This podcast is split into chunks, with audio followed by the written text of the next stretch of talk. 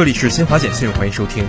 按照飞行任务规划，我国今年将先后发射天舟六号货运飞船、神舟十六号载人飞船、神舟十七号载人飞船。中国载人航天工程办公室十五号正式发布二零二三年度载人航天飞行任务标识征集活动公告，面向社会公开征集二零二三年度载人航天飞行任务标识。这是中国载人航天工程历史上首次面向全社会公开征集任务标识。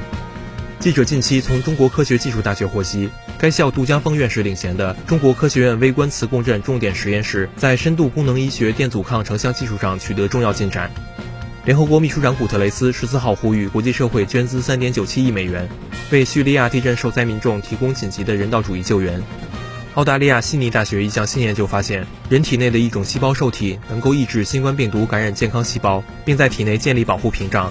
研究人员希望这有助于研发新的抗病毒药物。以上由新华社记者为您报道。